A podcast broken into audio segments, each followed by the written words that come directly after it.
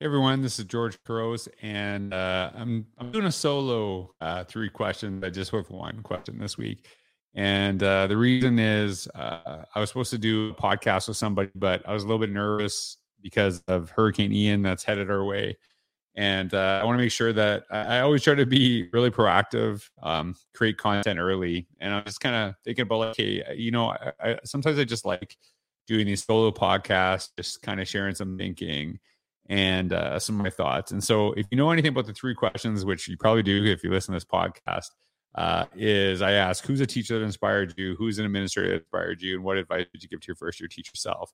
And I, I, was the first one to go on this, right? I always try to lead by example. And I remember actually talking about the teachers inspired me. I talked about my kindergarten teacher, uh, Mrs. Stock, uh, my phys ed teacher, uh, who's also my football coach, Calvin Hobbs, and uh, my music teacher, Cindy Penrose, who have all had a tremendous impact on me. I, have still had the opportunity to connect with them. They actually uh, listen to that podcast, and it, it, made a difference. And those are teachers I had um, that had a huge impact on me. But I also wanted to take a moment today because I think a lot of times, you know, when we're in the education profession, uh, it's really great to look back on the teachers that maybe inspired us to be a teacher. Uh, sometimes through the good and sometimes through the bad. Sometimes I, have connected with educators who said, you know, I had this teacher who said I would never amount to anything, and I wanted to prove them wrong. I'm, I have nothing, I have nothing wrong, or I have no, uh, you know, I kind of like some spite, uh, some spite uh, achievements that people make in their life. It's kind of like the Michael Jordan you know, someone didn't believe in me, so I went out to prove them wrong. I, I you know, I admire that too.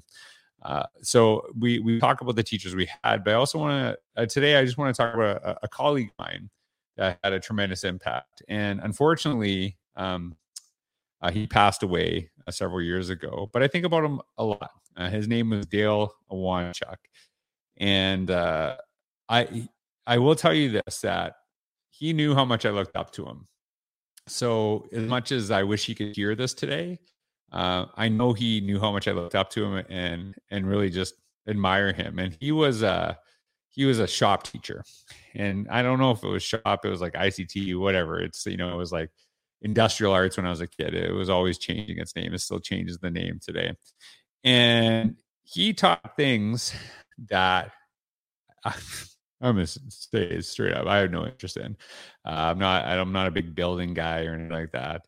Um, and that's why I talk about him. Like he was so amazing at that stuff. He was so passionate about it, and I could tell that kids, you know, that were passionate about it, really connected with him, and that was something um, really amazing. And he was so passionate about it. He actually um, he taught um, that, but he also built houses on the side. Like this guy was just uh, he just worked. He just loved working and um, he did things he loved, and I know his uh, his uh, daughter very well. She's a teacher, and uh, she might be even listening to this. She's uh, her name's Kendall, and she's absolutely amazing. And uh, every time I talk to her, I see so much of um, his influence on in her, and just how wonderful he was, uh, and just seeing that in her, and just I know that she is probably inspiring kids herself because of her dad and her mom, who is absolutely incredible uh, as well. And the reason I want to talk about Dale is not because I was interested in the content he's teaching. To be honest, it was probably the, the least interesting thing for me when I was a kid,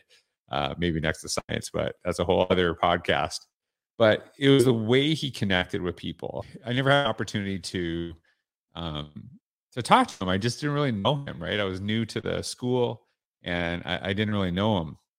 And so we it took us it took me about four months uh, in that first uh, year uh, and I worked with him for five years to actually uh, started actually talking to him. I remember it was right before um, we went on December break, and uh, I just made it. I just I just remember um, making a joke, and he's like, "Hey, have a you know have a good break with your family," and it was like our first interaction, and I was just there's a lot of teachers there and stuff like that. And I don't know, there's something really special I already looked up to him. I knew he had such influence on staff that, you know, people on the staff really looked up to him and uh, how big of an impact that he had but I just saw him connect with kids and connect kids connect with him. And it was really reminding me, like I always talk about relationships, but he's a master of it. And it was a reminder to me that when we talk about relationships and education, and Dale was a master of this, was it is not a one-way street. We talk about relationships like we really need to know our kids, but I think it's really important that kids, you know, know us. And what I mean by that is he was passionate about, um, you know, many things in his life, his family, obviously, the work that he did, and kids knew this about him, and they looked up to him. He wasn't, you know, someone who only presented himself as a teacher. He had other interests that he was really excited about, and you know, kids would spend their time talking to him, and um, it was just a really powerful thing. But it was also that he had very high expectations um, from his students, and I say something in uh, my talks that was influenced by him tremendously. And I talk about the story where um, some kids were acting in a, in a way that uh, was very disrespectful to me. And I shared that, you know, when I was a teacher, that kids could have an influence on me as an educator. Because we always talk about the impact that teachers have on kids, but we don't necessarily talk about the other way around. And I got this from Dale because he said, when he would talk to his students, that you say, would I cross the street to come talk to you if I saw you outside of school? Because that showed him that you had an impact. And it was it was really kind of thinking about that. Is that do we set those high standards for our kids? Do we set those high standards? Do you know? Um, I, I I'm a big believer that um, sometimes uh, you know kids have tough things that go on in their lives, but it also shouldn't mean that we lower expectations of how they treat other people, right? It's it's that we have an empathy, we have an understanding of you know kids do through different things. Uh, there's always a respect that's expected, and I think that some of the students that maybe um, had maybe some of the hardest um, experiences uh, in Dale's class that struggle with other teachers were amazing with Dale Wanchuk because of that expectation. And because he would remind kids that all the time that are you the kid that I would cross the street to come talk to, to have a conversation with if I saw you outside of school? Because that is something that really kind of sticks to you. And I actually, um, very personal story. When I was a kid, I was, um, I was I was terrible in some classes. And I I know this now, but I didn't really understand it then. It had everything to do, well, maybe with two things, but mostly with um, sometimes as the personality teacher. We don't get along with every person we interact with as adults, kids, and that's reality. But it was also the content. I made I made a joke about how I struggle with science, which I, I always have struggled with science. And in those science classes, um, I actually uh, I I would I would be pretty bad. And the reason I'd be bad is because um, I I didn't want to look stupid. So I'd rather be the class clown than look like an idiot. And I think it's a good reminder for me when the people struggle with the stuff that we say is that sometimes it's like, hey, I don't really understand this, so I don't want to look dumb or ignorant or that I'm lacking knowledge, but that I am actually um, you know, I'm going to get a different perception of myself so I can feel more secure. And I did the same thing. I I would cause trouble. And I remember one teacher in specific, I was a huge troublemaker. And he was very passionate about science, um, but we didn't necessarily connect, and I would all be terrible. And I remember actually seeing him uh, probably four or five years after I graduated from high school. And I saw him out at an event. And he saw me and he as soon as he saw me he looked the other he just took off he's like i don't want to i don't want to talk to this kid and i saw him see me and basically turn around and leave. And it's always something i struggle with. It's something i'm embarrassed by because i was the bad kid for him. And i think it's really easy to kind of point at others but i think it's more important that we point to ourselves when we struggle with some of this stuff. And I, when dale would say that you know about his expectation uh, is that would I cross street come talk to you? I remember that teacher actually literally crossing the street to avoid me, basically going away from me because I was a bad kid. And it's like we sometimes pretend that teachers aren't humans. Teachers don't have feelings or emotions, and they're not affected by negative things. That you know, I, I I know teachers that have had kids do horrendous things to them, and I don't know how they came back from it. To be honest, you in some ways.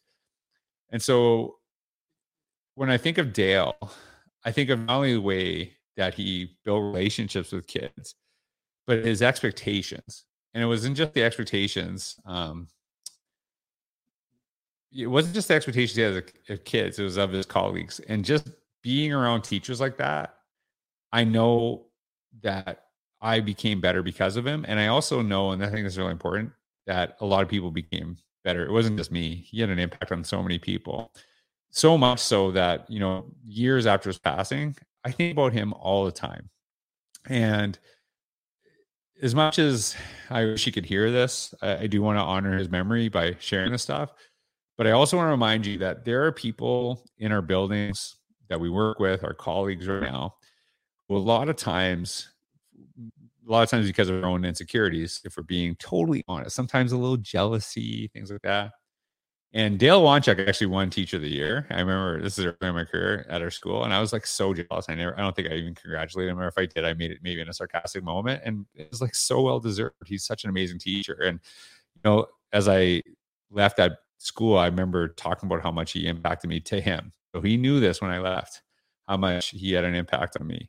Um, but I, the reason I think it's really important for me to share this, not only because of his influence, and I hope that me sharing this will you know, inspire someone and his legacy will continue to on whether you work with them or not. I think that's really important.